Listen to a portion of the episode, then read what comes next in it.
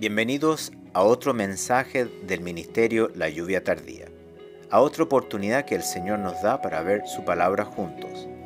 Le pedimos al Señor que nuestro ministerio le esté ayudando a acercarse más a Él y a poder entender aún más claramente sus caminos. Si tiene alguna pregunta o sencillamente necesita oración, por favor escríbanos a través de nuestro sitio web www.layuviatardía.com nos gustaría mucho poder ayudar. También quisiéramos dejarles saber que nuestros mensajes de audio en español ahora están disponibles como podcast a través de iTunes. Búsquenos en la tienda de Apple iTunes bajo el nombre Ministerio de la Lluvia Tardía y suscríbase. Oramos de que este nuevo servicio le hará más fácil mantenerse sintonizado con nosotros mientras escucha lo que el Señor comparte a través de nuestro ministerio. Y ahora dejamos con ustedes a la misionera, Sara Mena, para que comparta el mensaje de la palabra de Dios. Escuchemos lo que el Señor nos quiere decir.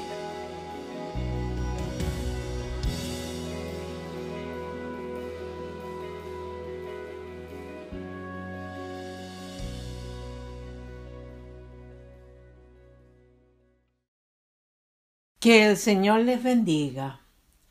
El tema que estaremos tratando hoy a través de la palabra es nuestro deber con Dios para con nuestras autoridades. Hay muchas personas que este deber no les agrada, porque con respecto a esto reclaman y protestan. Inclusive hay muchos que se expresan duramente y es más, hasta groseramente hablan en contra de toda autoridad sobre todo los principales gobernantes de sus países. ¿Y para qué hablar de la forma que se expresan de las autoridades del orden, que es la policía, y de toda persona que no sea de su agrado, aunque sea autoridad? Pero todo esto lo puede hacer el mundo. Pero ¿qué dice Dios respecto a lo que deben hacer los creyentes? Y su palabra que su voluntad nos responde diciéndonos, sométase toda persona a las autoridades superiores, porque no hay autoridad sino de parte de Dios, y las que hay por Dios han sido establecidas. De modo que quien se opone a la autoridad, a lo establecido por Dios resiste, y los que resisten acarrean condenación para sí mismos porque los magistrados no están para infundir temor al que hace el bien, sino al malo. ¿Quieres pues no temer la autoridad? Haz lo bueno y tendrás alabanza de ella, porque servidor de Dios para tu bien. Pero si haces lo malo, teme, porque no en vano lleva la espada, pues es servidor de Dios, vengador para castigar al que hace lo malo por lo cual es necesario estarle sujetos, no solamente por razón del castigo, sino también por causa de la conciencia, pues por esto pagáis también los tributos, porque son servidores de Dios que atienden continuamente a esto mismo. Pagad a todos lo que debéis, al que tributo, tributo al que impuesto, impuesto, al que respeto, respeto y al que honra, honra. Esta es la voluntad de Dios. La está cumpliendo todo creyente como Dios la estableció. Porque para muchos esto no es agradable. Pero si somos realmente hijos de Dios, debemos respetar y obedecer su voluntad. Como también debemos entender y aceptar que toda vida que tiene un cargo de autoridad es porque Dios lo ha decidido, sea malo, sea bueno. Dios sabe por qué lo puso en ese cargo. Yo sé que para muchos esto es muy difícil de aceptar, pero es la voluntad de nuestro Dios. Por eso que bien claro dice, porque no hay autoridad sino de parte de Dios, y las que hay por Dios han sido establecidas.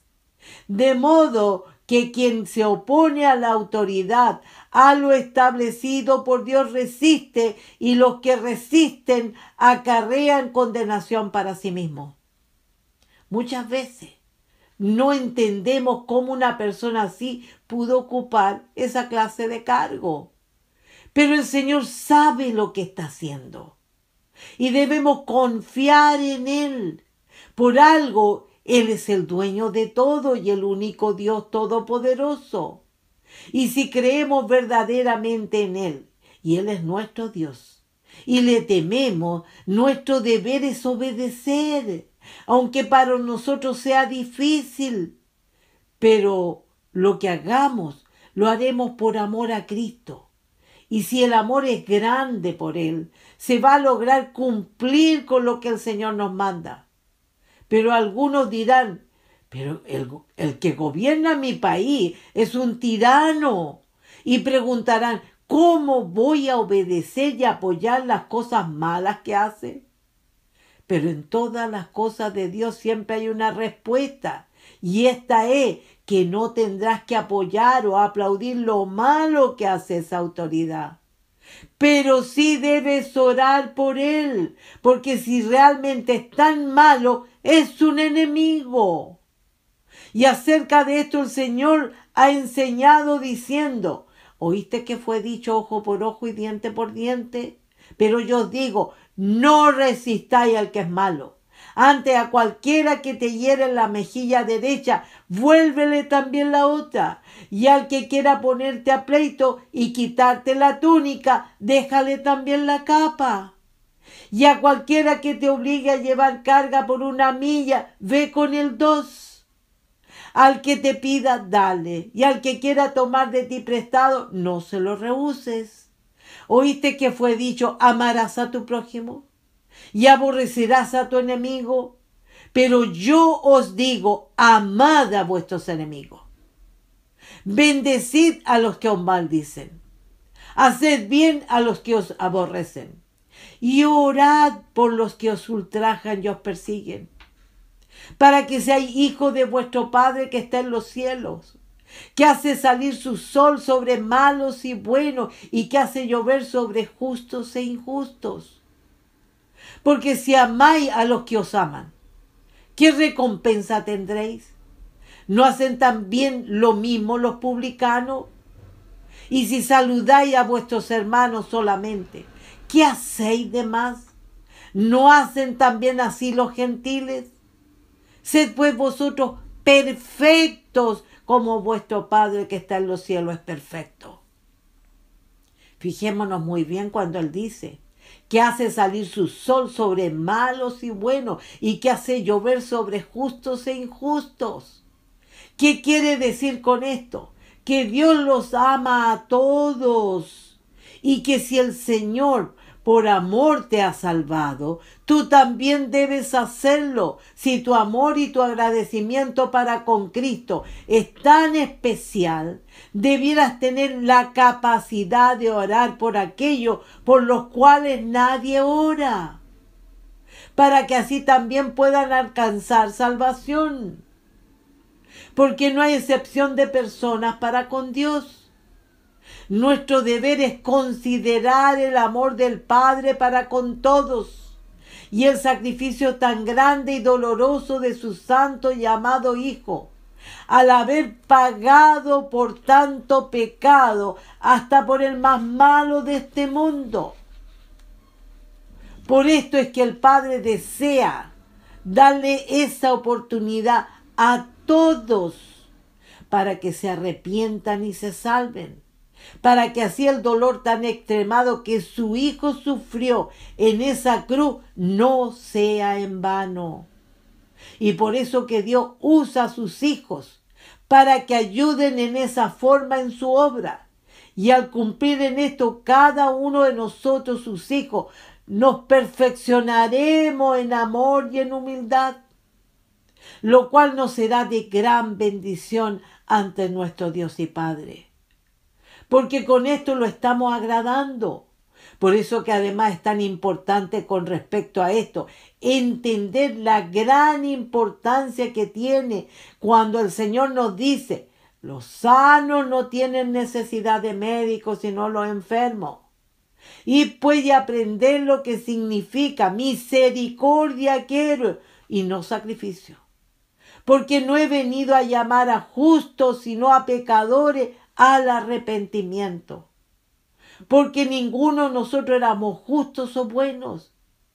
Porque algunos se han olvidado muy fácilmente de dónde el Señor los sacó.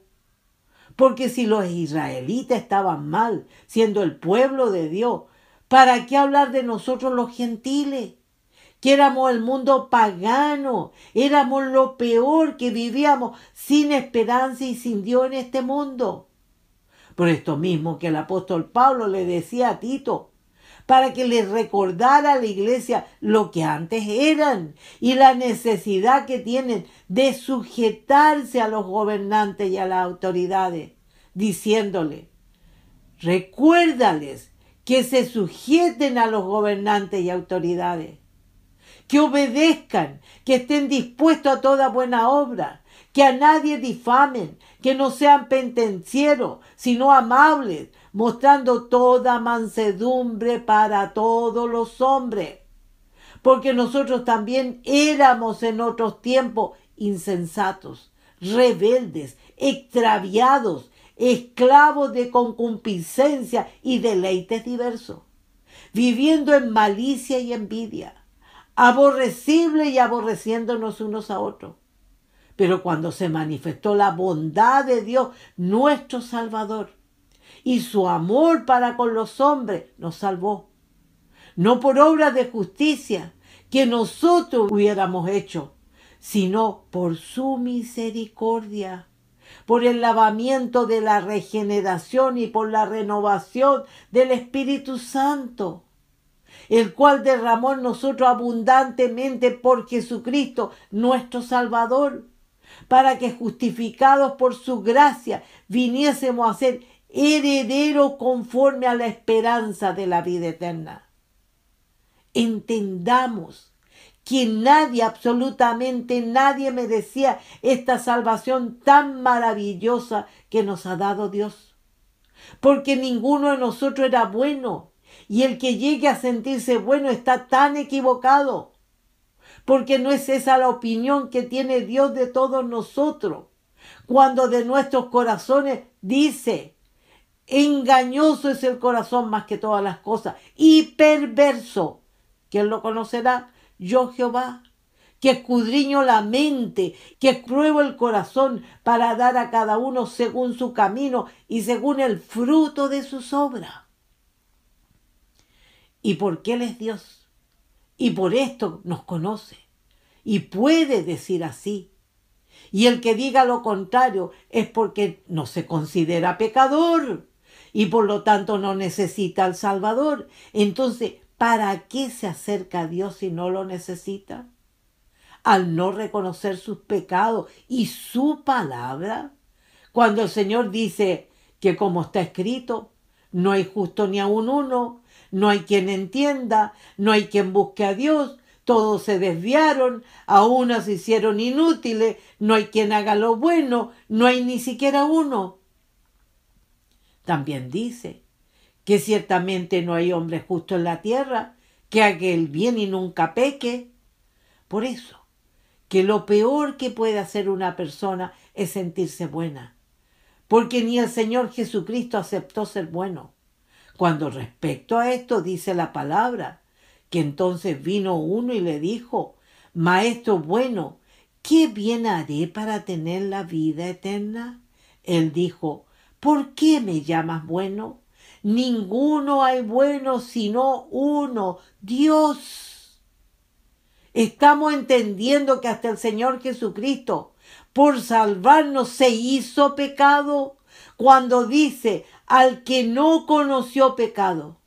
Por nosotros lo hizo pecado, para que nosotros fuésemos hechos justicia de Dios en él.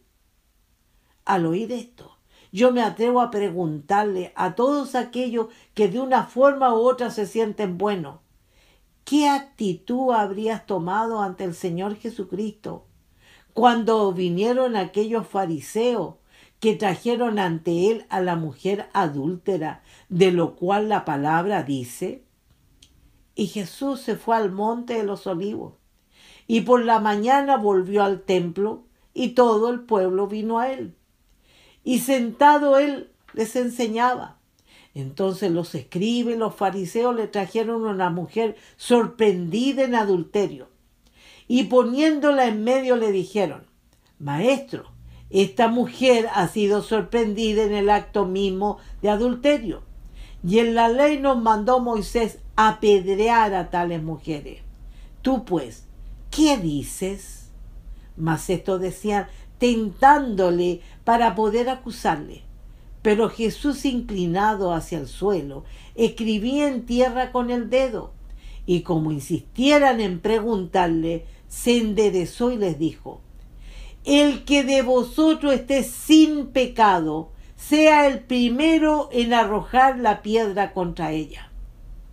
Ante esto, yo te pregunto, ¿te habrías atrevido a haber sido el primero en arrojar la piedra contra ella delante del Señor Jesucristo por no querer reconocer la grandeza de tu imperfección y debilidad por tu pecado? Más todavía cuando el apóstol Juan dice, si decimos que no tenemos pecado, nos engañamos a nosotros mismos y la verdad no está en nosotros. Y es más, si decimos que no hemos pecado, le hacemos a Él mentiroso y su palabra no está en nosotros. Por eso que yo siempre digo, ¿cómo no reconocer nuestra condición tan imperfecta? por la cual todos debemos experimentar el dolor de la muerte en nuestros cuerpos y en la de todos nuestros seres queridos la cual nos muestra toda nuestra imperfección, debilidad y limitación. Por todo esto, que es tan necesario conocer la voluntad de Dios, para respetar y cumplir con todos nuestros deberes que Él nos manda diciéndonos, exhorto ante todo a que se hagan rogativas, oraciones, peticiones y acciones de gracia por todos los hombres, por los reyes y por todos los que están en eminencia, para que vivamos quieta y reposadamente en toda piedad y honestidad.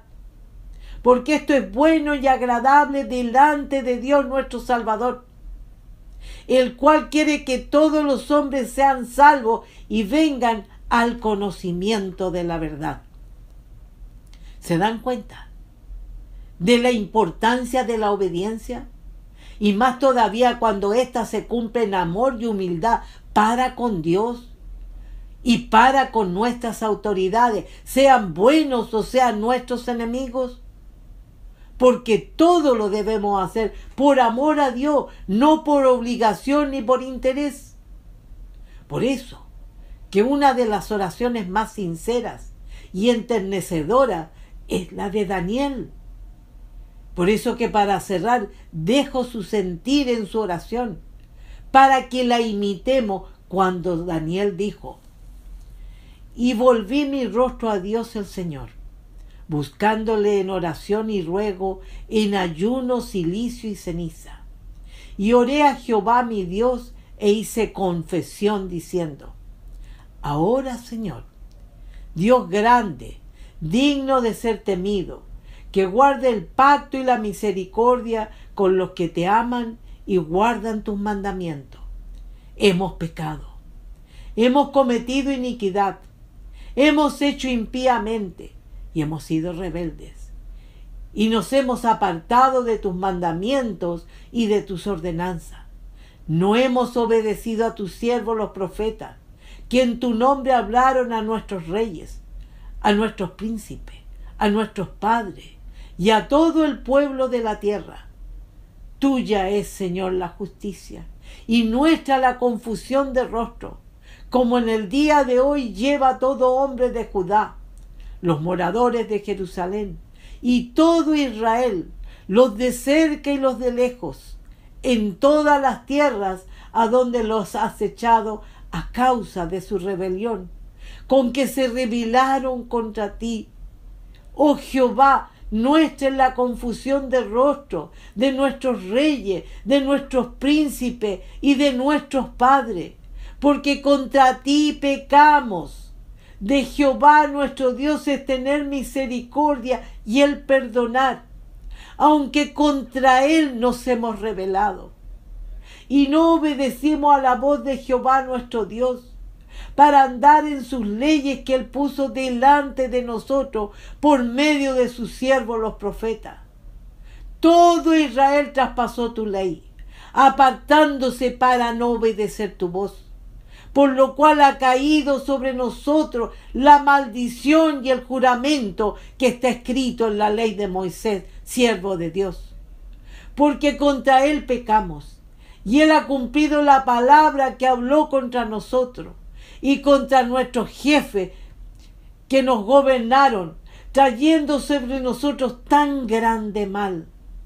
Pues nunca fue hecho debajo del cielo nada semejante a lo que se ha hecho contra Jerusalén. Conforme está escrito en la ley de Moisés, todo este mal vino sobre nosotros y no hemos implorado el favor de Jehová nuestro Dios para convertirnos de nuestras maldades y entender tu verdad. Por tanto, Jehová veló sobre el mal y lo trajo sobre nosotros. Porque justo es Jehová nuestro Dios en todas sus obras que ha hecho. Porque no obedecimos a su voz. Ahora pues, Señor Dios nuestro, que sacaste tu pueblo de la tierra de Egipto, con mano poderosa y te hiciste renombre, cual lo tienes hoy. Hemos pecado, hemos hecho impíamente, oh Señor, conforme a tus actos de justicia. Apártese ahora tu ira y tu furor de sobre tu ciudad Jerusalén tu santo monte, porque a causa de nuestros pecados y por la maldad de nuestros padres, Jerusalén y tu pueblo son el oprobio de todos en derredor nuestro. Ahora pues, Dios nuestro, oye la oración de tu siervo y su ruego, y haz que tu rostro resplandezca sobre tu santuario asolado, por amor del Señor. Inclina, oh Dios mío, tu oído y oye y abre tus ojos y mira nuestras desolaciones y la ciudad sobre la cual es invocado tu nombre. Porque no elevamos nuestro ruego ante ti, confiado en nuestra justicia, sino en tus muchas misericordias. Oye, Señor, oh Señor, perdona, presta oído, Señor, y hazlo. No tardes por amor de ti mismo, Dios mío porque tu nombre es invocado sobre tu ciudad y sobre tu pueblo. Amén. Qué importante es reconocer todos nuestros pecados y los de todos los demás y los de todas nuestras autoridades para con amor y humildad pedir perdón ante Dios por todos y por todos nuestros pecados. Por esto hoy te pregunto, ¿Quieres imitar a Daniel en la obediencia a Dios en su deber? Al pedir por todos los pecados de sus autoridades, aunque estén haciendo mal, te lo digo, porque Daniel recibió gran bendición cuando el peor de sus autoridades le dijo, yo he oído de ti, que el Espíritu de los dioses santos está en ti y que en ti se halló luz, entendimiento y mayor sabiduría. Porque esta autoridad lo necesitó. Qué bello es lo que sucede cuando cumplimos con los deberes que Dios nos manda, al punto que Daniel recibió el más espléndido de los privilegios cuando el Señor le dijo, Daniel, no temas, porque desde el primer día que dispusiste tu corazón a entender y a humillarte en la presencia de tu Dios, fueron oídas tus palabras y a causa de tus palabras yo he venido. privilegio de privilegios. Esto sí que es privilegio de privilegios. Y por esto ruego que el Señor toque tu corazón y lo imites. Que el Señor les bendiga.